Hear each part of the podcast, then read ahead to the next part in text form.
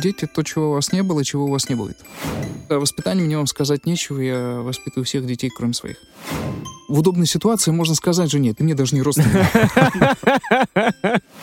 Конечно, дети место значимое занимают, но когда они править нами начинают, это вот библейское слово тут мне на память приходит. Странно, да, от священника слышать слово лайфхак. Ты уже child free сказал? Мы жили в комнатах по 16 человек без дверей. Кровать, тумбочка, стул. Казарма. То есть мы со своими четырьмя детьми где-то в середине списка. Крайне дурной тон интересоваться. Ой, а когда пятого?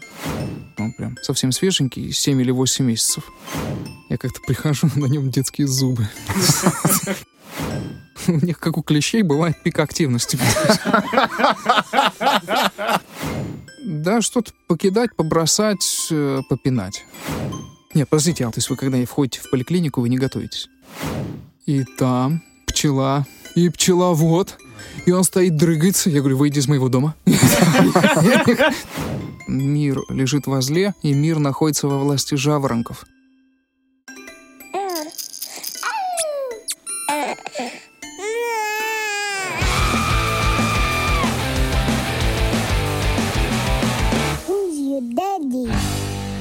Всем привет! В эфире очередной выпуск подкаста Who's Your Daddy. Первый раз проходит полностью очно. Все трое участников сегодняшней беседы в одном помещении. Как всегда, на связи с вами Коля. Юра, привет. Да, действительно, наконец-то мы дождались к восьмому выпуску, что собрались в одном месте и двое ведущих, и наш гость. Сегодня у нас в гостях мой друг, одноклассник, человек, с которым мы учились какое-то время параллельно в университете, Максим Пурдин. Максим, привет. Добрый день, добрый день, здравствуйте, дорогие друзья и все, кто нас слышит. По традиции, гости вначале у нас немного коротко рассказывают о себе, сколько детей, чем занимается человек и чем увлекается. В том виде, как мы сейчас сидим, это будет очень похоже на, это, знаете, клуб анонимных. Да, я должен сейчас сказать, я Максим, и я священник, а вы должны похлопать в ответ Ну давай так и сделаем, может быть. Такое признание. Хотя сегодня э, тот день, когда я ровно 12 лет священник. И мы не с первой попытки встретились, у нас не сразу получилось увидаться. Но так вышло, что сегодня, вот 28 июня, я, 12 лет назад я получил свое посвящение, до сих пор служу. Служу сейчас в двух храмах. Это Успенский собор в Кремле, в Астрахани. И еще один храм святителя Николая, он только-только строится при Каспийском институте морского речного транспорта, ну, в народе мореходка. И не так давно еще у нас один храмик был, но его сейчас передали другому священнику, поэтому список из трех храмов сократился до двух. Ну и плюс там еще всякие должности, которые и дела, которые мне надо решать в епархии. Я их не буду озвучивать, это скучно слушать. Но интересно делать. Род деятельности понятен. Да, а да. Что по детям? Сколько? Четыре. Да. да, у нас четверо детей, мы 12 с лишним лет в браке. Э, старшей дочери 11, младшему через пару месяцев будет 4. И это два парня и две девочки. Пока так.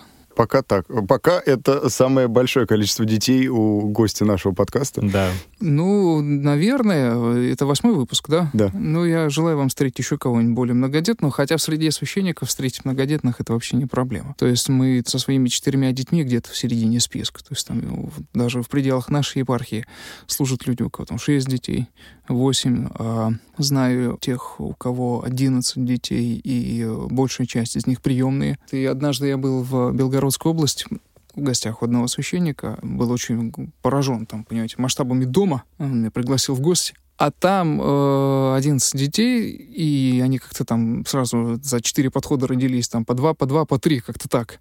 Это футбольная команда. Вы себе представляете, и вот там отец заходит и говорит, так, у меня гости. Там семи минут не прошло, стоит стол, на столе скатерть, э, какие-то угощения там для гостей. Старший нырнул в погреб, что-то там достал, младший там стулья таскают. Ненадолго там буквально на ногах там перекусили, такой, знаете, легкий фуршет. И он говорит, так, все, мы должны ехать дальше по своим делам, все уберите. Пяти минут не прошло, это все сдуло, да. я тогда еще только-только женился, и, кажется, у нас младшая дочь, старшая дочь родилась, еще совсем маленькая была. Я тогда не понимал, как это такое вообще возможно, 11 детей. Сейчас четверо, четверо не 11, но как бы ну, во вкус входишь, имеется в виду жизненный вкус, и понимаешь, что, в принципе-то, жить можно, да. Главный вопрос, который в первую очередь хочется задать по поводу существования вместе на одной жилплощади. Сколько комнат? У каждого своя, и кто-то вместе живет. А, значит, мы до недавнего времени жили в двух комнатах, потом расширились до четырех. А, это общая комната, зал-гостиная, да, ну, она у нас с кухней соединена. Барышни в отдельной комнате, парни в отдельной комнате. Ну и наша вот родительская комната, она самая маленькая. Она прям самая маленькая, в ней что-то там даже 10 квадратов нет. Она совсем небольшая. Но мы туда заходим просто для того, Просто чтобы кровать поспать. и- Да, и да. все, отдохнуть, пе- перевести дух и жить дальше. Я не считаю, что каждому нужна своя комната.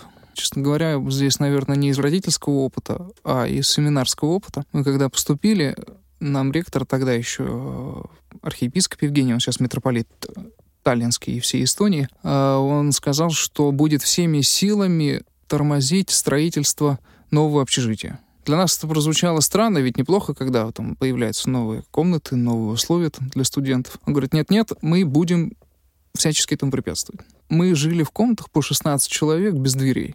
Кровать, тумбочка, стул. Казарма Да, такая. казарма, полка в шкафу и несколько вешалок для длинной одежды. Все. Я до сих пор так живу. Единственное, что у меня барахлишко прибавилось, это книги. Вот, еще полка для книг там появилась. Вот э, мы с друзьями, с однокурсниками очень хорошо общаемся и по сей день, и по сей час. И вот этот общий быт, он, конечно, очень-очень сплотил людей. А потом общежитие таки построили. И студенты стали жить по двое, по трое, проходят мимо, не здороваются, не знают друг друга, одногруппников не знают, что для нас, тех, кто там выпускники старой школы, абсолютно немыслимо. И поэтому в нашем доме нет дверей. У нас нет дверей, а, и- ну, одна, и, разумеется, входная там, да, и дверь в уборную, и все, больше нигде дверей нет. Интересная концепция. Даже несмотря на то, что разнополые дети, да? Да. Все равно. Может быть, накладывает э, впечатление, э, скажем так, накладывает отпечаток, да, впечатление от одного дома. Я в Подмосковье там бывал в гостях у одной семьи. Там у каждого своя комната и у каждого своя дверь. И вот просто выходишь в коридор закрытых дверей. Не поймешь, кто где, чем он занят, здесь он или не здесь, пришел, ушел. А Мне это тогда показалось странным, и вот когда мы устраивали наш дом, мы не делали дверей. Э, Хотя вот я сейчас вам приврал, у нас там в одну комнату есть дверка, но она, в принципе, всегда открыта. То есть такого, что там закрываем ее. А, Бывает только, когда дети решили посходить с ума. То есть им там надо побегать, поорать, там что-то пошуметь, сокрушить. Ну, в общем, в одной комнате низкий потолок. Я рукой дотягиваюсь со своим ростом метр восемьдесят. И а, на этом потолке а, идет потолочный плинтус из этого полиуретана, да. Я как-то прихожу, на нем детские зубы. То есть кто-то кого-то подсадил, да? Я не знаю, что... Во-первых, как это технически мне А я помню, кстати, у тебя в Фейсбуке была про это публикация. Мне непонятно это технически, и, во-вторых, мне непонятна мотивация. Что должно случиться в жизни человека, что он залез, чтобы укусить потолочный плинтус? Он же еще и в углу это. Да, да, да. И, вот таких вот э, загадок, они, конечно, подкидывают много, да. А отбой у вас в одно время? Да, и причем довольно рано, потому что мир лежит возле, и мир находится во власти жаворонков. Вот. Это же там в 8 утра надо уже с кем-то где-то быть, пока их собрать, пока привести в порядок, пока их довести, то есть детей приходится поднимать там в 6.30, в 6.40. По мне это издевательство. Я сова, я всю жизнь мечтал вставать поздно. Мама мне грозила, что если будешь плохо учиться, будешь всю жизнь рано вставать. Вот я сейчас, в, я сейчас в аспирантуре, да, и преподавал в высших учебных заведениях, и все равно рано встаю, эта угроза таки сбылась. Я в школе, правда, плохо учился. Вот, а, значит, и приходится рано вставать, поэтому ранний отбой супруга вот в полдевятого начинает уже прям всех гонять. Где-то в 21.15, в 21.20 надо всех положить, это самое позднее, полдесятого. Когда приходят каникулы и такой нужды нет, конечно, спят сколько считают нужным. И мы стараемся этому не препятствовать по той причине, что ну, дети выматываются. Хотя вот э, вчера я, значит, младшего укладывал в мужской комнате, назовем так. И Афанасий — это наш второй сын, да, ему сейчас 9 лет. Он вчера пропал с радара, даже не успев до подушки долететь. Просто уснул, я его зову, там, кричу, кличу, а в ответ полная Radio тишина. silence. Да, да, вот он засыпает вот так. А, Есть э, старшая дочь быстро засыпает буквально мгновенно, а вот младшие двое, огня она может болтать часа полтора. Само собой, там что-то калякать там и так далее. А уж уложить младшего — это целое испытание. Это целое испытание. И не так давно прихожу в детский сад, и воспитательница говорит, а вы знаете, что он у вас плохо засыпает? Откуда же мне это знать? Спасибо, что посвятили. Такие дела. А самый младший это сколько? Ему в августе 4. Хотя вот мы сейчас вернулись из маленького путешествия, ездили к родственникам, приехали туда, и там племянчик у нас родился, он прям совсем свеженький, 7 или 8 месяцев. И на его фоне четырехлетний ребенок уже не смотрится маленьким, и к нему не хочется относиться как к малышу, то есть с него уже хочется какой-то спрос, не то чтобы ради спроса, но то, чтобы его повзрослее себя ну, чувствовал. Ну, какие-то, чтобы бы... уже понимал, что ожидания да, есть. Да, да, А как только выехали из дома, где младенец, он опять снова маленький. Ну, в общем, такая специфика восприятия. Ну да, потому что вот как раз вчера мы были тоже в гостях у наших друзей, и там маленькая дочка, которая у них, которая только-только там начинает вставать, и, ну, мне кажется, и супруге моей кажется, что нашей дочке, которая два с половиной года, она прям совсем еще малыш, но на фоне нее она действительно выглядит уже таким большим, сформировавшимся человеком. Я тебя, кстати, понимаю насчет вот темы с режимом очень точно, а, потому что мы вот в предыдущих подкастах обсуждали с другими нашими гостями. У нас были те, кто там вообще живут рандомно э, в плане того, что ребенок ну, не привязан к какому-то конкретному времени. Вот у меня знакомые тоже такие есть, кто так существует. Мне вот это непонятно, и я все-таки стараюсь, там у нас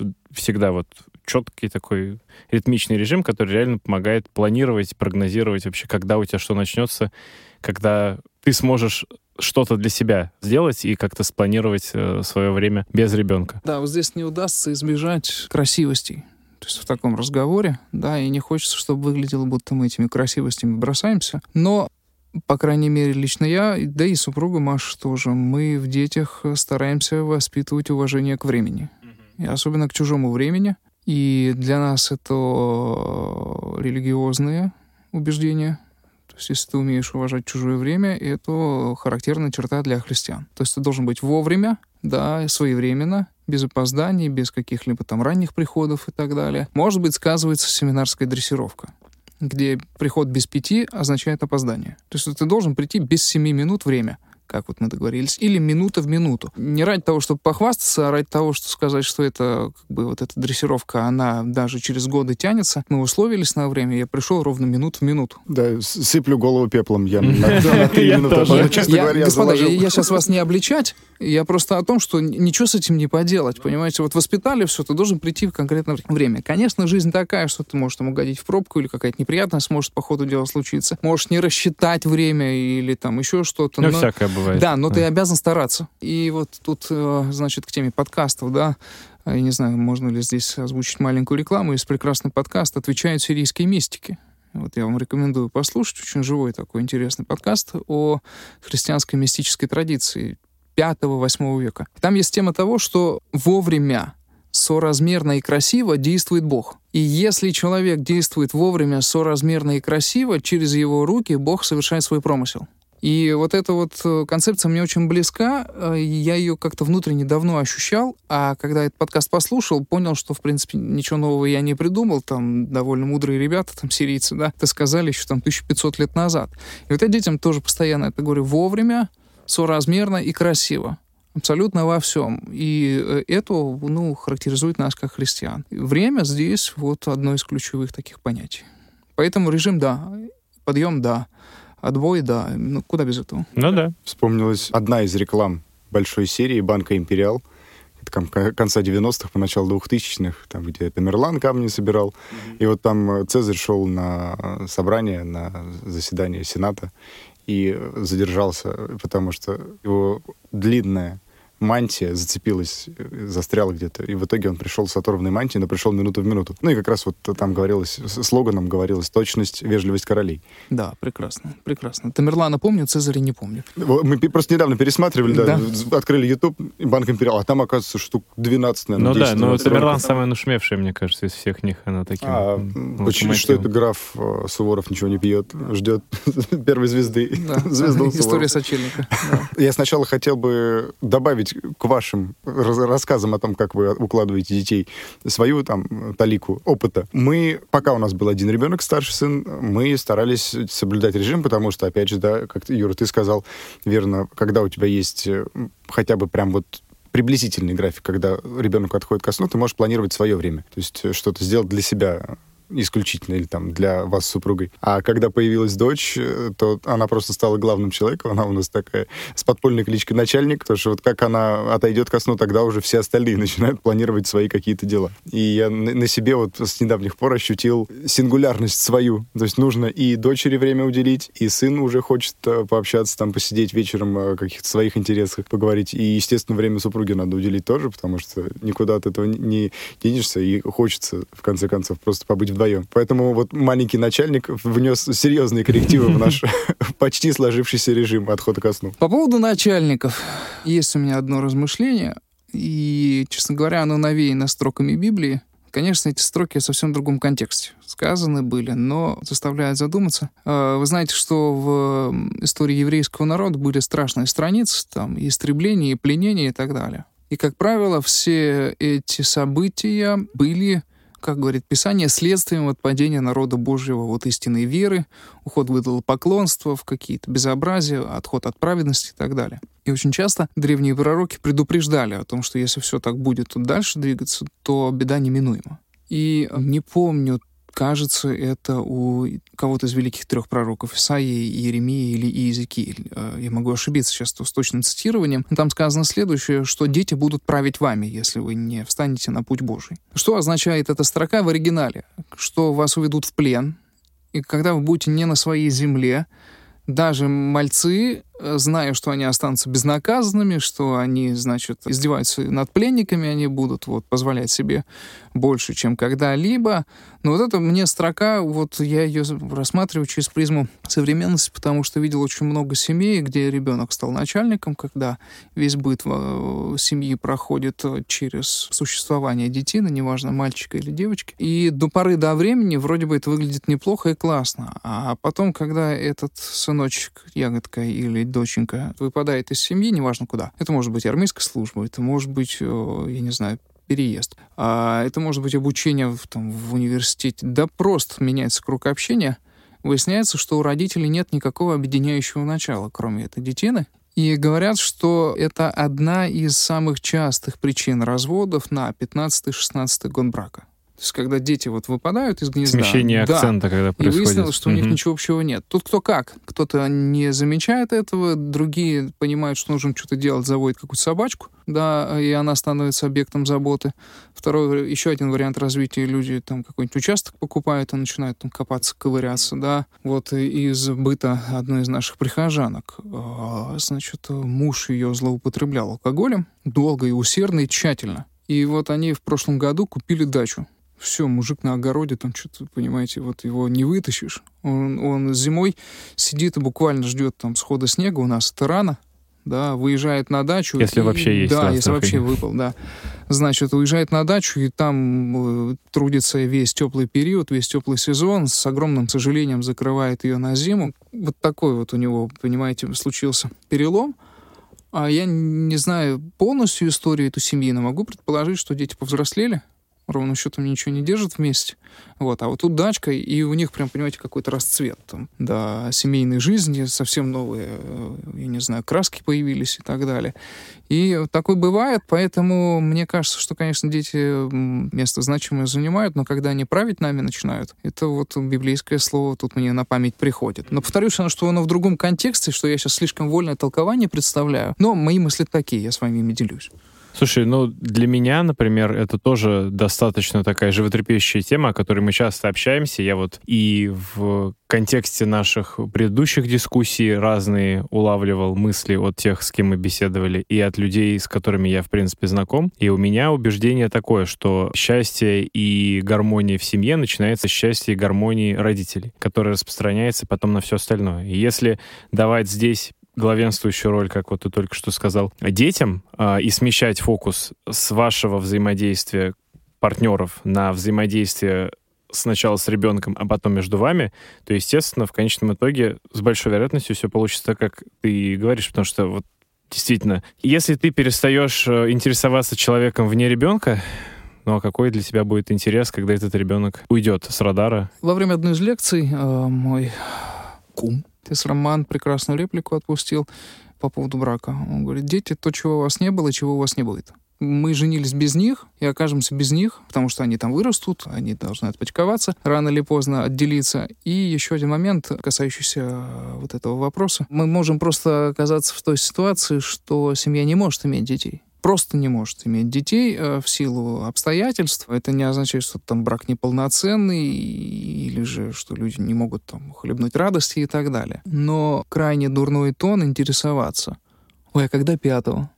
ой, понесла в чреве, да, молодец и так далее. Мы можем столкнуться с такой ситуацией, что, допустим, каждая новая беременность в семье это огромная трагедия. Во-первых, могут быть незамеченные беременности. У моих знакомых они очень хотели, чтобы в доме появился пятый ребенок, но три выкидыша и каждый из них еще тяжелее, чем предыдущий, и если про физиологические последствия, и про слезы в подушку. И тут какой-нибудь, понимаете, невоспитанный э, человек хотел его по-другому определить, начинает. Ой, а когда пятого родить? Да ты откуда знаешь, сколько она плакала?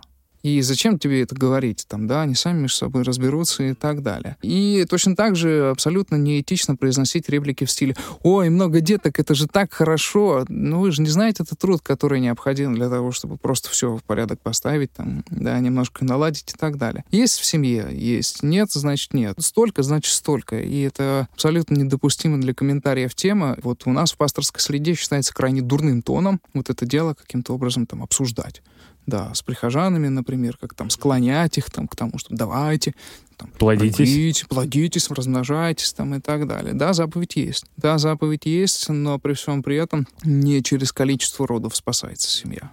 Это очевидно для э, священного писания. Ну и очевидно, что все люди друг от друга отличные, и у каждого абсолютно свой так, запас сил так. и интереса да, в да. этом процессе. Ну вот я должен был это озвучить, потому что насущная проблема. Наверное, отчасти мы и задумали этот подкаст, чтобы люди могли послушать мнение разных э, родителей, разных отцов о том, у кого сколько, кто чем занимается, сколько детей, кто чем занимается, кто сколько времени проводит со своими детьми, как он это делает. Максим, ты сказал про то, что у вас считается мавитоном, да, интересоваться и расспрашивать о количестве детей и о планах.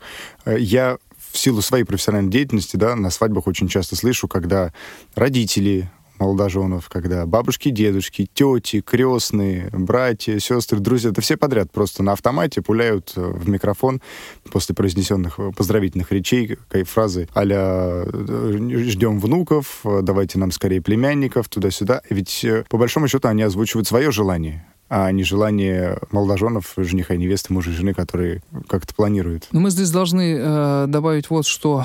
В чине венчания молитвы о детях присутствуют. Это один из ключевых тезисов вообще богослужебного последования — деторождения. Кстати, там же присутствует э, и молитва о том, чтобы супруги увидели чада чадов то есть достигли определенной меры возраста и увидели внуков своих. А вы помните, что этот чин составлялся в древности, когда там средняя продолжительность жизни там 38-40 лет, да, и дожить до внуков — это очень большое благословение. Сейчас-то продолжительность жизни поменялась, но актуальность все равно никуда не девается, это, этой молитвы. И э, вместе с тем, вместе с тем все все прекрасно понимают, что ситуативно, все индивидуально, но если вдруг я, допустим, столкнусь с ситуацией, что придут молодожены и скажут, а мы хотим венчаться, при всем при этом исповедовать исповедуем принцип child-free, свобода от детей, вообще не хотим их рожать, я бы не спешил, их, не спешил бы их венчать и, наверное, попросил бы повременить до а, вразумления этих людей. Ну, потому что, собственно, рожать детей и плодиться, размножаться — это райское установление. Мы почему так цепляемся за вот эти вот принципы? Там, семейной этики, почему мы так цепляемся за принципы биоэтики, почему мы зубами вгрызаемся вот за, я не знаю, там, отношения между родителями и детьми, потому что это все установление еще райского порядка.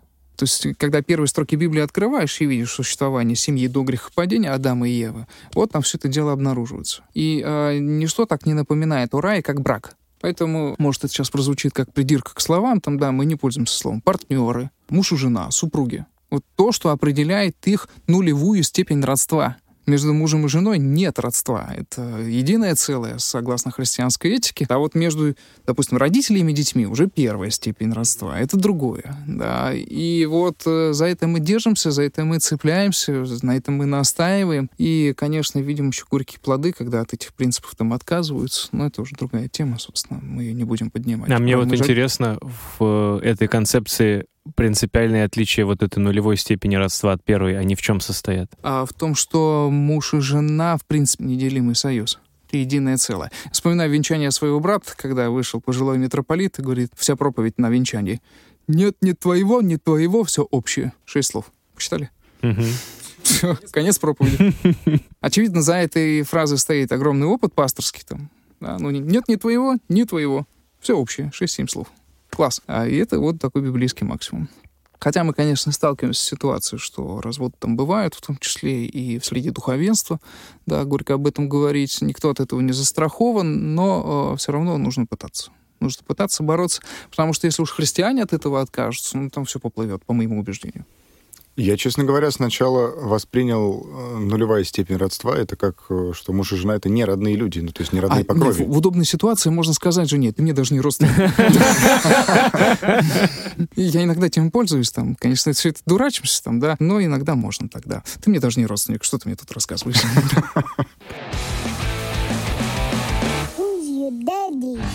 Я бы хотел вернуться к теме, которая так вот вскользь была затронута ранее. Ты говорил про путешествие, из которого недавно вернулся. Я знаю, что путешествуете вы всегда с детьми, все вместе. И это чаще всего как? Это автомобиль или есть поезд, есть а, самолет, может быть? В прошлом году мы с супругой впервые выехали в отпуск вдвоем на пять дней. Классная женщина.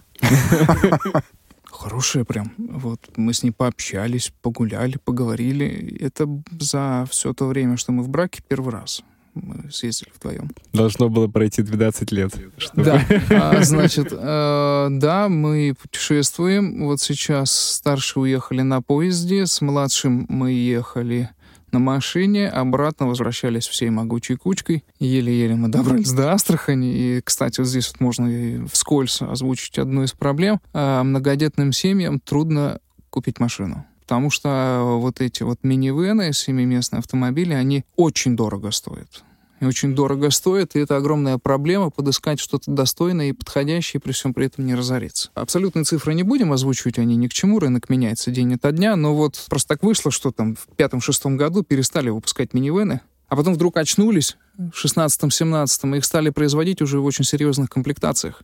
И все, и они стали неподступными. И сейчас есть выбор либо купить что-то старое, еле-еле на нем, там, понимаете, кан кандыбать, или же что-то уже супер новое. А, да, путешествуем. Дети у нас уже проехали, мы вместе с ними почти весь Кавказ. Сейчас мы с ними вернулись из Оренбуржья, да, в машине. В машине сажаем и вперед, поехали. Но поверьте, мы не самые отчаянные, то есть там есть ребята посерьезнее, кто там уезжает куда-то в горы, там с ними живут в палатках. Я на это, конечно, не готов. Такое, знаете, там бардовское путешествие куда-нибудь там под подножью Эльбруса, чтобы жить э, где-нибудь под навесом. Нет, конечно, я не готов. Грушинский фестиваль да, в миниатюре. Да-да-да. Но вот, допустим, проблема, вот мы сейчас в Саратове были, найти квартиру, чтобы разместиться на сутки, чтобы, да, нужна, нужна большая квартира, 6 а, мест. Вторая проблема, у вас не берет такси. Партиями, Нужно партиями. вызывать две машины, да. одну из них по детскому тарифу, это очень накладно. А, значит, э, что еще? Мы берем купе, понимаете, полтора мы там скупаем там целую часть вагона. Вот в плацкарте, допустим, там ехать, ну, приходится брать вот этот прям отсек с боковыми э, полками и так далее. Это все очень накладно, поэтому для нас самое оптимальное путешествие — это на машинке. И пускай она, конечно, у нас дымит, кряхтит, но едет. И много раз она в дороге нас подвозила, но мы всегда возвращались. Это слава богу. Слушай, ну до Оренбурга доехать так... Нет, это... нет, там не до Оренбурга, там до Оренбургской области. Но ну, все вот равно. Это Туда-сюда же... 3000 верст. Ну, это прилично. Ну, а на море это съездите, будет 2500. Вот сейчас мой знакомый священник, он со своими шестью детьми уезжает на море, и они поедут в Абхазию, вот туда-сюда съездит, вот 3000 верст. Серпантин добавляет еще километража. А, это маленький лайфхак, там, да, а, Странно, да, от священника слышать слово лайфхак. Ты уже child free сказал?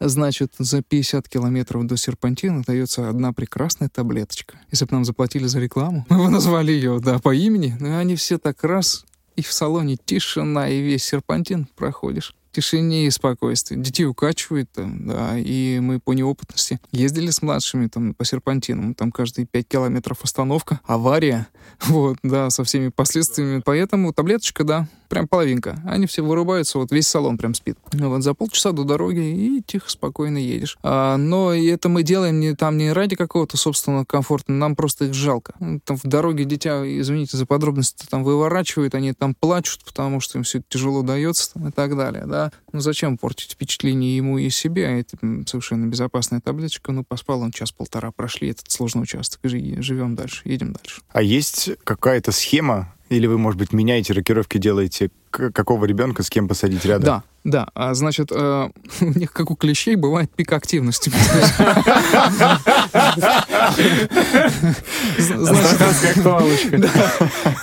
Ну вот сейчас была рокировка. Посадили одного назад, второй с, четвертым начали вздорить или чрезмерно активно играть поменяли, пересадили, но мы над рассадкой думаем, да, и это всегда такая шахматная партия, да. Отдельный этап планирования. Да-да-да, приходится их сажать. Вот, э, у нас, когда мы в городе машины используем, мы делаем 2-2-2, три ряда по два сиденья. А когда едем на дальние расстояния, то мы делаем 2-3-1, чтобы багаж положить. Там салон позволяет все это дело э, легко, значит, транспортировать. Слово-то правильное, трансформировать. Вот.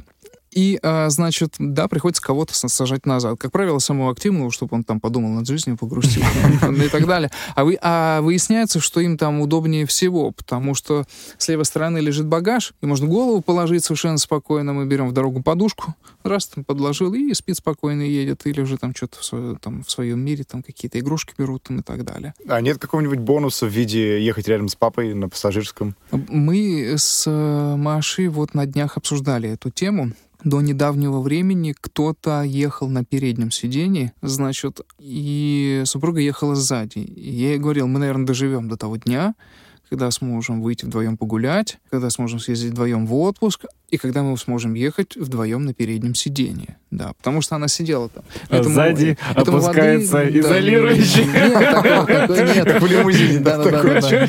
А, значит, э, она там сидела на раздаче воды, еды, а сейчас вот уже на переднем сидении там кому-то можно эту миссию поручить и так далее. Честно говоря, есть одна вещь, которая меня очень сильно тревожит. А, это очень мало подушек безопасности в машине. Вот это прям меня заботит. И у передних пассажиров они есть, у тех, кто сзади, их нет.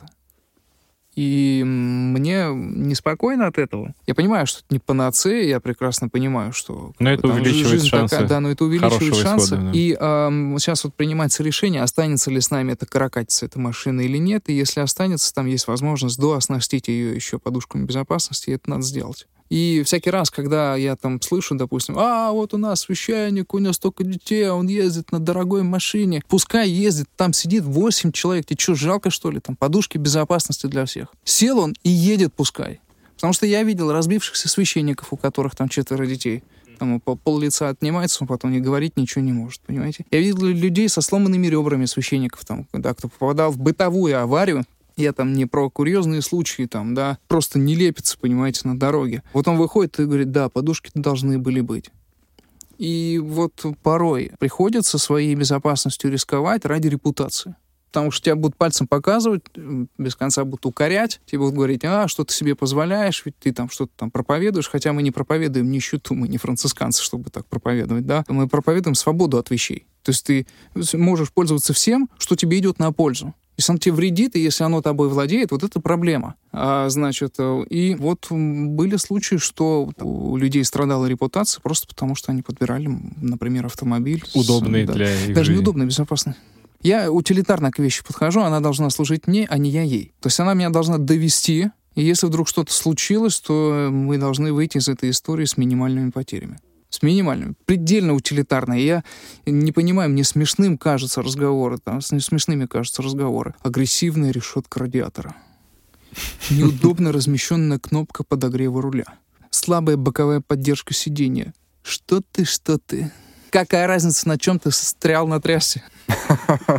Какого цвета эта машина, на которой ты встрял на трассе. Там, да. Насколько агрессивная эта решетка твоего радиатора. Да, да, предельно утилитарно к вещам подхожу, и поэтому вот буду этим заниматься и это заботиться. Ну, может быть, и мы сейчас не о теме воспитания детей, я сейчас больше рассказываю о принципе отношениях к семье. Потому что о воспитании мне вам сказать нечего, я воспитываю всех детей, кроме своих. Это типовая история для священников, потому что занят на приходе, занят чем угодно, кроме дома.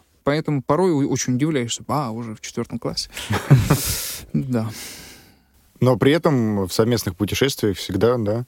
Ну да, я не знаю, как дети на это реагируют. Они, наверное, не озвучивают чувство от встречи с папой. Но вот есть, вот, допустим, сейчас с покаянной ноты будет сказано, а есть вот проблема. У меня сын 7 или 8 лет зовет на рыбалку. Мы не ходим. Ну, потому что когда ход рыбы, это всегда Великий пост, и, если можно так выразиться, куча дел. Потому что надо к Пасхе приготовить храм там и так далее. А потом еще цикл Пятидесятницы, тоже куча дел. И вот эти вот истории с нерестом, там, с воблой, когда она идет, когда вся страна сюда едет, проходит мимо меня. И ни разу не выходил с ним на рыбалку. А, допустим, куда-то поехать, там, разместиться там в палатке, там, или еще что-то, где-то ночевать, или еще что-то. А, ну, у меня есть опыт такой, да, таких поездок и таких рыбалок. Что-то меня это, например, не, воодуш... не воодушевляет. А мне каждый день давай на рыбалку, давай на рыбалку, давай на рыбалку. Я либо не могу, либо не хочу такая история есть там, да. А, ну вот сейчас еще новая тема, новый вопрос отношение к смартфонам. Девочка подросла, все в школе уже пользуются современными телефонами, а мы как-то хотим это дело отсрочить. А сколько ей лет? 11. Нет, подождите, а то есть вы когда входите в поликлинику, вы не готовитесь? Я слышал эту историю. Что это Максим мне рассказывал один раз, да. Так заходишь, сейчас будут валить. Ну, то есть там к медсестре. Когда родился ваш сын? Я откуда знаю? И поэтому, чтобы не быть вот в этой ситуации, нужно прям перед кабинетом шпаргалочку, так, шпаргалочку вспомнить. Так, это тогда-то, это тогда-то. Она же спрашивает и год, и месяц, и дату. В этих в огромный биг дата это можно запутаться, поэтому я готовлюсь, да, вот так. Но у меня первое время почему-то было, вот действительно, я спотыкался с дочкой, с датой, у меня все время путалось число. И я запомнил это только тем, что я себе сделал в некоторых девайсах пароль с этой даты, и теперь уже это от меня никуда не скроется. А так, да, есть, есть некоторые... Ну, есть такая история, да, как запомнить день свадьбы или день рождения супруги. Да? Один раз забыть. Навсегда Да, на один раз забыть. Но это, конечно, так. С моей супругой работает наоборот. Я помню, когда мы поженились, она все время путает. У меня вообще с датами плохо, я просто живу недельными циклами с понедельника по воскресенье. Иногда проскакивает календарь. А почему так? Потому что в понедельник начинается новая седмица, в воскресенье мне выдают расписание на следующую неделю. Все. И вот я вот так уже много лет с понедельника по воскресенье. И один из самых сложных вопросов, какое сегодня число? Там, я далеко не всегда могу на него ответить. Там приходится там, на часы смотреть или еще что-то. Ну, такая специфика, опять-таки, восприятия. Мы говорили чуть ранее о вот как раз-таки э, разнице в фокусах в отношениях, э, где есть и супруга, и дети, и того, какие и как приоритеты выставлять. И мне бы тебе хотелось спросить о твоем личном отношении и о твоем понимании, чем отличается любовь к твоей супруге от любви к твоим детям. Как ты для себя это видишь и как ты характеризуешь эти чувства для самого себя? Ой, я чувства описывать не умею. И, может быть, это связано с тем, что я не прочитал ничего из классической литературы. Я сейчас этого не стыжусь, но и не горжусь.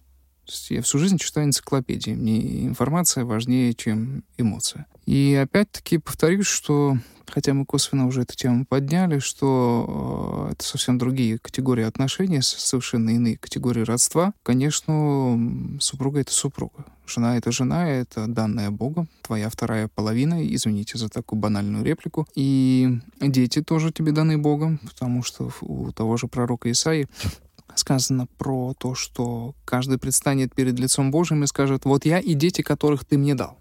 Все прекрасно понимают, что и дети тоже даны мне Богом и так далее. А, но, э, повторюсь, может быть, это связано с опытом исповеди. Я принимаю исповедь у людей и э, вижу, что довольно часто случается, что взрослое поколение ждет внимания от своих детей, его не дожидается и не получает вообще. Ни звонка, ни сообщения, ни какого-либо там внимания со стороны. Наверное, эта реплика кого-нибудь да укорит, да, сейчас, может быть, и меня даже укоряет. Но э, я прекрасно понял, что не нужно готовиться к такому счастливому будущему. что не надо его надумывать, не надо себе фантазировать, что тебе там внуков дадут, что тебе там дадут свободный вход в дом, что ты там будешь э, жданным гостем там и так далее. А супруга не то чтобы никуда не денется от меня, там, и даже не о такой неизбежности. Супруга — это супруга, все и с ней тебе как бы лямку тянуть уже до последнего. И поэтому я вот, наверное, здесь прекрасно понимаю, что нам с ней быть вот, вот прям до конца. Это не означает, что я хочу откреститься детей, от детей, когда они вырастут. Это не означает, что я хочу выйти из их быта или быть каким-то там забытым. Нет, но просто понимаю, что такое может случиться, и э, как бы вот себе замков не строю. Сейчас у нас в приходе есть один мужчина, вдовец, он овдовел буквально полгода назад, взрослый человек, и мы с ним на эту тему общались, говорили, говорили, и он мне сказал, что, наверное, правда, ему не стоило вот такое счастливое будущее для себя прогнозировать и фантазировать, потому что оно не сбылось. И даже в тот момент, когда супруга тяжело умирала, все равно ожидаемой помощи от детей не получил, потому что они обязаны тоже были перед кем? Там, перед своей семьей, перед своими работодателями, перед жизнью своей, там, как угодно. Это опять-таки не упрек, потому что мы не в той шкуре. Поэтому я для себя прежде всего вижу необходимость исполнить первое, это свой супружеский долг, вот в его высшем понимании. На пункт 1.1 это отцовский долг, на пункт 1.2 даже пункт 0.9, наверное, да, это священнический долг, ну вот, то есть вот это все очень близко находится, отцовский, священнический, супружеский долг, вот, не знаю, насколько допустима здесь нумерация, а потом все остальное. Вот буквально все остальное. Меня не, там, не интересует там какое-то умножение жилплощадей, там, мало там волнует вот это все. Мне важно, чтобы там люди вышли из дома, и за них не было стыдно ни перед лицом Божиим, ни перед лицом человеческим. И а также применительно к супруге, чтобы перед лицом Божьим и перед лицом человеческим не было стыдно и совестливо за то, как ты к ней относился. Вот это принципиальные позиции для меня. И э, повторюсь, что я как бы готовлю себя к тому, что ну не получится такого счастливого будущего. Пускай я не оправдаюсь. И это будет даже хорошо. И это будет даже хорошо. А, что, так можно было? Да, мы скажем. И пускай не, не оправдаюсь в своих ожиданиях, но, по крайней мере, мне кажется, что, кажется, что гораздо болезненнее будет надумать и потом хлебнуть горе. Ага. И поэтому я вот этих вот мыслей, например, сторонюсь. Сторонюсь, ну и еще часто вот с молодоженами в церкви приходится тему обсуждать, тему от, на, там, отцов и детей. А ведь, если вы заметили, э, мы очень любим заборы первым делом строим забор, когда вот там приходит участок, там, да, забор. Хотя по ГОСТу первым делом надо туалет устроить, вот, но мы начинаем устраивать забор. Я часто молодоженов спрашиваю, слушай, а какой он будет? Вот расскажи. Они мне там металлический, кирпичный, просматриваемый? Не. А высокий? Ну да, метра два. Я говорю, ну два метра это вот к моему росту прибавьте еще альбомный лист, да, по малой стороне. Не, побольше, сколько? 2,20. И ставка постоянно растет, кто-то там 2,20, 2,30 и так далее. Ребятушки, а за рубежом есть такие заборы? Как-то ограничиваются живой изгородью? Да. Или низеньким. Или, или низеньким забором, да. Хотя говорят, что... Я сейчас мысленно пробежался по Беверли-Хиллз и понял, что... Да, а что там зарубежье тоже разные. Да, мир пестрый. То есть мы не можем сейчас взять, там сказать, у нас и там да, это будет не совсем корректно. Есть же общество, где люди обходятся без заборов. Просто есть изгородь, которая ограничивает границы допустимого, при всем при этом она просматриваемая, и в случае чего ее можно легко и просто преодолеть. И вот эта тема живой изгороди между родительским домом и новой семьей детей, мне кажется, очень живым примером, который вот необходимо внедрять в практику. Потому что есть родители, которые берегов не знают и при всем уважении лезут не туда. Да, и есть дети, которые делают глупости, там, допустим, и не ставят забор. И там я, я вам много историй могу рассказать там, да, а, из пасторской практики. Или же наоборот возводит там неприступную стену, которая не преодолеть, ну никак никоим образом. Вообще даже она кажется не под силу. Поэтому так я ощущаю эту мысль, эту идею, так ее переживаю. Не знаю, может быть, я когда-то, если там лет через 15 у меня спросят этот вопрос, я могу, наверное, по-другому на него ответить. Потому что люди меняются, переоценивают некоторые вещи. Но пока так. Я, можно, задам все-таки один вопрос, который э, может быть очень лаконично. Есть ли какая-то вещь, о чем ты мог бы или о чем ты готов солгать ребенку? О, не знаю, как-то мы приучились, что мы даже по мелочам не врем. Стараемся. Я думаю, все понимают, что порой, сейчас не академичная будет фраза, брякнешь сам не подумав, думаешь, ба, зачем я это сказал, как бриллиант в руке. Эти случаи мы не берем в расчет. Вот намеренно мы не врем, не лукаем, принципиально. И там, допустим, к примеру, тему болезней. Я бы не стал скрывать или там тему смерти родственника, я бы не стал скрывать. А может быть, это нужно облечь в какую-то фразу, и этому должна предшествовать подготовка, но просто соврать на этой почве я не вижу поводов. Вот это, это, это одни из самых серьезных вопросов там, да. А Дед Мороз? А Дед Мороз, слушайте, ну, там, тот же там, святитель Николай, настоятелем храма, которого я являюсь. Ну, в христианской... Это, конечно, понятно, что это местечковые традиции там, да. Но по поводу Дед Мороза, значит, на днях дочь моя говорит, что в ее возрасте, в 11 лет, уже стыдно верить Дед Морозу. Поэтому она в следующем году напишет э, ему снова письмо, и подпишет. Настя 6 лет. Вот это да. Вот это лайфхак. Э, хотя и 12 будет. Но она решила отчетывать сначала. Да, отчет, то есть, как бы, уже несерьезно там верить Дед Мороза. Но подарок нужен. Да, кстати, Дед Мороз у нас приходит чуть попозже, с опозданием на неделю. Он приходит в рождественскую ночь. То есть он там с 31 на 1 приходит так по-скромному, просто наследил. Там что-то какие-то там сладости там, да. А основное все вот именно в рождественскую ночь, чтобы вот э, такая пестрота восприятия праздника была. Но приходит, да. У меня такая ассоциация вспомнилась, всплыла в голове. Это как в триальной версии программы поменять Windows время и пользоваться бесконечно. В моем детстве Дед Морозом была женщина страшная воспитательница из детского сада, и сейчас э, мы начнем разговор о детской травме, да, и вспомним, о чем еще говорят мужчины, там это была тема. Ну, а, значит, да, дети, ну, по поводу Дед Мороза, ну, я не знаю, тут не стоит же вопрос лжи, истины и правды там и так далее. Там, да, это, опять-таки, вопрос приспособления. Греки, например, утверждают, что к детям приходит святой Василий Великий архиепископ Кесарий Каппадокийский. Понятно, что дети его не воспринимают великим отцом и учителем церкви, они его не воспринимают отцом христианской догматики, не воспринимают там проповедником там, и борцом с арианством, великим отцом каппадокийцем, продолжателем великих там традиций философской школы античной. Дети смотрят на него просто носитель как, праздника. Да, как, как носитель праздника. Точно так же, допустим, в нашей традиции мы уже там больше его со святителем Николаем, например, ассоциируем. Но я стараюсь детям не брехать, не врать. И здесь, значит, известная история про дедушку, который рассказывал, как он волков побеждал. Он сажает детей там камина и начинает общаться с ними. И э, он говорит, вот на меня напали там восемь волков. Я достал нож и бегло расправился там с первыми шестью. А мальчик говорит, дедушка, а вот когда в прошлый раз ты рассказывал нам эту историю, волков было четверо. Ты был не готов слышать правду.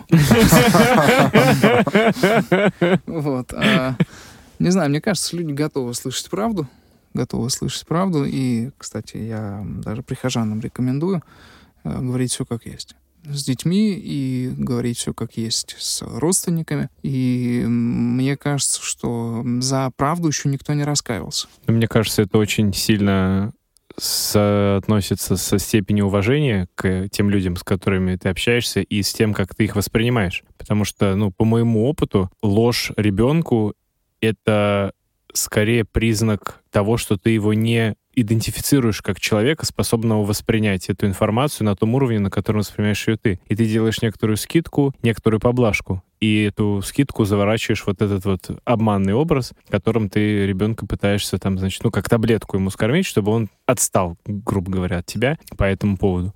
У христиан в Писаниях есть такая фраза, что отцом лжи является дьявол, и лгать — это ему пособствовать. И вот есть прекрасная фраза, я сам к ней часто прибегаю и тоже пытаюсь других этому обучать. Она очень простая. Я не могу.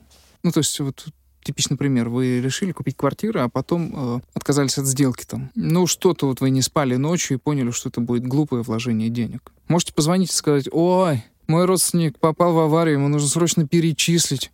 Да, и так далее, там что-то еще там придумать. А гораздо корректнее позвонить и, наверное, извиниться и сказать, слушай, я не могу эту сделку продолжить. Мы люди взрослые, я сейчас не готов предложить объяснение тебе, и вряд ли они тебя устроят. Может, думать обо мне плохо, может, там, даже обидеться, там, да, я бы не хотел, чтобы это случилось, но я не могу эту сделку продолжить. Точно так же, если мы не можем детям сказать, я им прямым текстом так и говорю, слушай, я не могу тебе это сказать. Мы сейчас не можем этого обсуждать. Возможно, через месяц-полтора или через пару недель все станет на свои места, и все будет так, нежели сейчас вот сказать, а, попытаться Либо восстановить жалеть, да, да, либо- репутацию свою восстановить там, и так далее. Вот это не могу, и в этом вся христианская этика. А, Мы не изменяем женам, потому что мы не можем этого сделать. Там, да. Мы там не убиваем, потому что мы не можем это сделать и так далее. Это, ну, в каком-то смысле душу воспитывает, дрессирует. И если не можешь этого сделать, прям так скажи. Не могу этого сделать. И тебе не могу сейчас об этом сказать. Давай попозже отложим вопрос. Да. Но, как правило, во времени, если все отложить, там, может, бывает, что дети сами додумают, там еще что-то, они какую-то идею предложат. Нет, это не то, и постепенно можно его подвести. Но здесь надо избежать другой подлой крайности, которая называется манипуляция недосказанностью. А вот ты подумай когда, да, интригу создать там и так далее. Это все нечестно, это все некрасиво. И когда мы говорим, что я не могу, это правда. Чем отличается манипуляция от приказа и просьбы? Она где-то посерединке, и она всегда нечестная. И вот э, манипулировать это не по-христиански. Конечно, мы все друг друга манипулируем так или иначе. Если сейчас каждый будет искать, кто мной манипулирует, а когда я манипулирую, мы свихнемся через 20 минут. Но, тем не менее, сознательных вот таких поступков, конечно же, по нашим этическим соображениям быть не должно. Блиц. Юра у нас ответственный за рубрику Блиц. Это 4-5 коротких вопросов, которые предполагают такие же быстрые ответы. Первый вопрос. Дети, а, когда они ездят в коляске, они ездят к тебе лицом или спиной? Они э, либо спиной, либо лицом к супруге. Я не беру коляску. И женские сумки. То есть подержи сумку, это для меня это все, это я, да, я либо держу так за, за, кранчик- за, это, за кончиками пальцев там, либо помните эту прекрасно, прекрасную рекламу, да, когда мужик роняет сумку, достает пакет, тщательно эту сумку вот так вот убирает, чтобы она была внутри пакета. Все это происходит напротив бара, и там сидит пятеро мужчин и так. Да, и вот женскую сумку я не беру и коляской не катаю. Помнишь ли ты первые слова твоих детей? А это без меня было. Ну, как-то они что-то говорили, там, но это без меня. Потому что, когда, э, значит, там они самые маленькие, у меня всегда почему-то сваливается самая-самая занятость, и это все. Они растут без меня, в принципе. Сейчас я э, с раскаянием это говорю. Но в то же время мне к детям нельзя приближаться, потому что если я начинаю с ними играть, они плачут. Я очень люблю подвижные игры, чтобы кто-то лазил, бегал, спотыкался, и это всегда кончается травмами, поэтому я стараюсь в стороне держаться. Или ты очень умело подвел к следующему вопросу тему, в какие игры ты играешь с своими детьми? А, ну, э, на самом деле, э, какие? Да, что-то покидать, побросать, э, попинать. Наверное, так. Э, чаще всего Шарообразное? да, шарообразное что-то, вот. Попади в ведро, но это, может быть, еще моя любовь к баскетболу сказывается там, да. А мне бы очень хотелось, чтобы они занимались именно командными видами спорта. Пока что я вижу тяготеющих к индивидуальным видам спорта. Типа плавание, и какие-то индивидуальные танцы или еще что-то. Мне это не близко. Команда. Вот хочу, чтобы они играли в команде. Вот это воспитывает, это тоже как, как формирует личность. А, Мне очень скучно собирать конструктор. А, Мне очень скучно какие-то поделки делать. Не очень люблю. Ну вот здесь говорю без прикрас. Как есть. А, кстати, у меня вот сын, которому 9, да, он очень классный помощник настройки. С маленькой дачкой мы там делаем барнхаус. Что такое барнхаус? Мы устраиваем наш сарай. А Я там шучу, у нас, значит, спа-комплекс — это летний душ, лаунж — это старый диван, барбекю зон — это э, ржавый мангал, значит. И вот мы сейчас сделали, что, барнхаус с панорамным остеклением. Что это означает? Я там вставил кусок поликарбоната, чтобы не лазил никто. Но он оказался большой. Ну, в общем, так вот это по-модному живем. А вот он классный помощник настройки, с ним можно. Хотя вот недавно он серьезно ослушался, кончилась крутой травмой, операции там и так далее. Можно брать все инструменты в доме, кроме бензопилы, ручной циркулярки и топора. Топор взял там и пытался матери помочь, там дрова наколоть, чтобы чай попить, там, в общем, ударил по пальцу, там целая история была с пришиванием, там. Не знаю, нужно ли эти подробности озвучивать, но все любые инструменты, какие хочешь, бери, молоток, стамеска, шуруповерт, дрель на здоровье сколько угодно, струбцины, только положи на место, чтобы потом не бегать по всему участку, дело не собирать. И я пытаюсь его обучить техническому мышлению. Мне кажется, что он крайне способен к восприятию этих вещей, потому что у него вот очень четко в этом направлении работает голова. Поэтому игры, игры только подвижные. Игры только подвижные. И вот мы купили пару настольных игр. Мне опять скучно. Хочется мяч здесь. Да, вот это раз, два, три, четыре, и там что-то какой-то зоопарк Нью-Йорка, что ли, там, да, и каких-то там пингвинов надо собирать. Я не хочу, давайте побегаем. Может быть, мне просто не хватает э, активности, ну, это опять-таки, э, уже личное. Так, дальше что у И нас? последний вопрос со звездочкой. Напой любимую колыбельную. Ой, стыдно же будет, придется, придется из эфира вырезать. Это, нет, конечно, нет, нет. Но это же не Нет, Металлика Enter Sandman. Нет, это не Металлика Enter Sandman. Хотя они ее знают, значит, да, Металлику я, я их посвящаю. Скорее, скорее в рок-н-ролл культуру, чем в метал или хэви метал. Потому что они слушают простую, примитивную музыку. У меня есть э, такой каприз. Любая музыка, которая звучит в доме, должна быть такой, чтобы ее можно было исполнить с симфоническим оркестром. Вот если ее нельзя исполнить с симфоническим оркестром, это дрянь. Где-то грустит один композитор синего трактора. Возможно, да. А между прочим, может быть, это и возможно сделать. однажды захожу домой, и парень мне говорит, папа, смотри, какую песню классную включает, значит, на телевизоре э, видеоролик, и там пчела, и пчеловод, и он стоит, дрыгается. Я говорю, выйди из моего дома. Я не хочу это слышать здесь. Вот. А значит, потом, папа, а смотри, а теперь с симфоническим оркестром. Да, а, значит, э, ну, я не, нет, не пою колыбельные. А, был опыт, что во время укачивания я им что-то из литургических гимнов напевал, то есть из богослужебных текстов, но Ну, скорее, можно ми- вот скорее мелодику, да. Супруга поет, супруга музыкант, и у нее это лучше получается гораздо. Я не люблю это, это дело петь. Вот. Однажды мне пришлось остаться со всеми четырьмя, ее госпитализировали, Машу, и вот у меня остались четверо, и малой у меня провисел с 10 вечера до полседьмого на руках. Я его так и не смог уложить. Ничего с ним я не смог совладать, он прям совсем маленький был. Потом он в 6.30 сдался, я его положил и э, собрал старшую школу. Благо, брат приехал, помог их развести, там, в, в школу, в садик, там, и так далее. Думаю, ну, отлично, раз он уснул, наверное, мне все-таки есть какое-то время поспать. Не успела дверь захлопнуться, этот товарищ проснулся выспавшимся и вперед на новые сутки. Вот в ту ночь я перепробовал все колыбельные, какие мне были известны. Да, а но э, больше я никогда их не пел. Самый политический уклончивый уход от вопроса на Блиц. Браво. Просто. Да. Четко. Ну, есть же эта чиш колыбельная. Она на самом деле просто действительно на какой-то колыбельный мотив, и я ее мелодику пел. Есть такое свойство дурное у всякой дряни. Она легко попадает в голову, ее трудно выковырить. Э, Дрянь легко воспринять, и очень трудно ее убрать. И, допустим, выучить матерную частушку гораздо легче, чем молитву. Причем она может быть по объему гораздо больше, она может быть в каком-то сложном там размере, но, а, значит, молитву выучить — это усилие, это усердие, это требуется труд и, люб- и любовь к этому делу. Любая матерная частушка или какая-то дрянная песня попадает в голову мгновенно. Просто занимает ум. Поэтому, ну, не знаю, я пон- понимаю, что полностью оградить детей от этого не получится, но всячески пытаемся. Мы не, не создаем теплицу. То есть у нас нет такого, что, понимаете, какая-то коммуна там, да. Сферическая да, семья да, в вакууме, Да, да? да, да, семья в вакууме. То есть, допустим, там сын может подраться во дворе. Дочь может там, я не знаю, какую-то глупость сделать. Там, да, я сейчас не буду там о грехах чужих, что называется, да. Вот, и это неизбежные вещи, но в то же время пытаемся научиться и научить их правильно пользоваться своей совестью, своей свободой. И тут, на самом деле, бытийные вопросы встают, что такое совесть и что такое свобода, откуда источник совести, откуда источник свободы. Христиане в разговоре об этих темах неминуемо приходят к теме Бога. У нас нет задачи выучить профессиональных верующих, то есть которые прекрасно знают, когда какой праздник, куда какую свечку поставить и тому подобное. Вот я, правда, ставлю своей целью, чтобы они прекрасно понимали, кто источник совести, кто источник свободы, как этими, э, скажем так, сторонами своей жизни распоряжаться правильно и как сделать так, чтобы это было с меньшим вредом для других.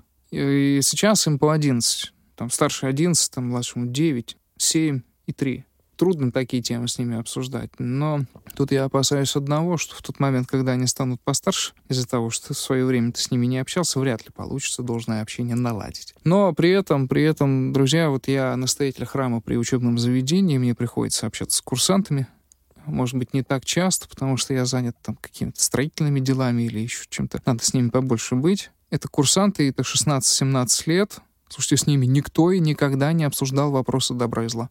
Не то чтобы мало или плохо или поверхностно. Никто и никогда. Это парни, которые учились в школе, это парни, которые, у которых есть родители, это некоторые из них, у которых есть крестные, какая-то среда, понимаете, общения. Никто никогда с ними не обсуждал тему добра и зла. Я сначала думал, что это специфика просто технического вуза, что туда идут, понимаете, а, такие вот морские волки будущие. Потом то же самое прочитал про МГИМО и про студентов современных из этого вуза. И что-то мне тревожно что-то мне тревожно. Если эфир позволяет, и можно это куда-то вклинить, то расскажу маленькую историю про беседу с курсантами на тему наркотиков. Я не знаю, в курсе вы или нет, но основной источник наркотических средств — это флот.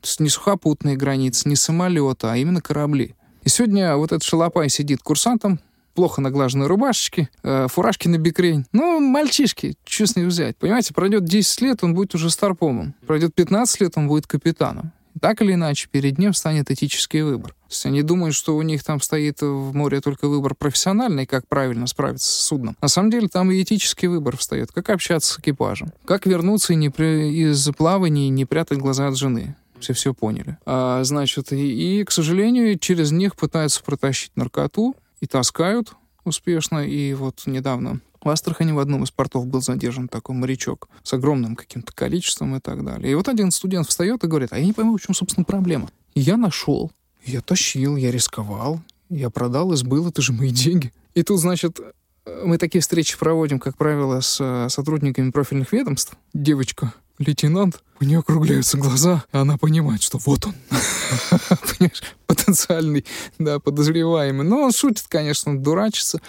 Да, Но все равно, там, где шутка, там Да, у него будет 7 лет подумать над шуткой или сколько там, 8 лет подумать над шуткой. И второй момент, конечно, это просто не коснулось его семьи, он не видел там брата в омраченном состоянии там и так далее. И вот э, у меня был, я сначала с полным скепсисом отнес, думаю, ну зачем здесь храм? Тут через дорогу храм святого князя Владимира. А для тех, кто слушает нас из других регионов, да, и кто еще не сподобился побывать в Астрахани, а просто обязан это сделать. Да, это один из древних храмов там начала 20 века. Он очень большой, красивый, его освещал отец Иван Кронштадтский. До него от нашей церкви идти 7 минут. Ну зачем тут храм, если через дорогу? А потом, когда я с этими ребятишками пообщался, я понял, что там храм просто обязан быть. И если мы там за 10 лет каких-то пасторских трудов троих, пятерых убережем от вот этих глупых поступков, я считаю, что не зря мы эти кирпичи таскали, бетон лили, кровлю стелили и все эти труды, которые там положили на, значит, устройство храма. И что самое интересное, я встречаю реально курсантов, которые говорят, а когда церковь построить? Нашу.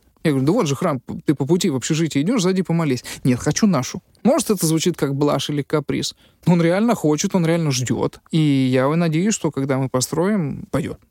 Вот. Пока что я их там особо не приглашаю, потому что там стройплощадка, а это несовершеннолетние, лучше ими не рисковать там, да, лишний раз. Но, тем не менее, это ожидание есть, и вот у парней есть какой-то внутренний запрос. Ну и последнее, что я должен сказать, что очень часто бывает такое, что из-за того, что дети находятся постоянно в церковной среде, дети священников, из-за того, что папа постоянно там в облачении, эти вещи перестают их будоражить. Они могут казаться привычными, и плюс ко всему, хочешь не хочешь, они все равно слышат кухонный разговор, да, они все равно знают о том, что есть проблемы какие-то там, да, рабочие, если хотите их назовите, личные, частные там и так далее. И порой бывает такое, что дети священников вообще никак не хотят себя ассоциировать с православием и с христианством. К сожалению, от этого никто не застрахован. Мы делаем все, чтобы этого не случилось, но в то же время у нас нет такого, что мы им навязываем определенный тип религиозности, требуем от них конкретных моделей поведения в плане э, именно культовых, вот так вот, да. Но базовые принципы христианства мы им прививаем тщательно, с усердием, и просто потому, что видим людей, тех, кто это не слышал и до кого это не донесли. Ну, вот такое еще сообщение на тему. Прекрасное завершение, мне кажется, нашего очередного выпуска подкаста «Who's Your Daddy?» О том, каково это быть папой. У нас сегодня в гостях был священник Максим Бурдин, я Коля. И я Юра, с вами сегодня тоже. Подписывайтесь на наш подкаст. А, спасибо большое, что вы нас слушаете. И до встречи через две недели. Пока-пока. Ставьте лайки, пишите комментарии. Да, это а, тоже нужно делать. Да, всем пока.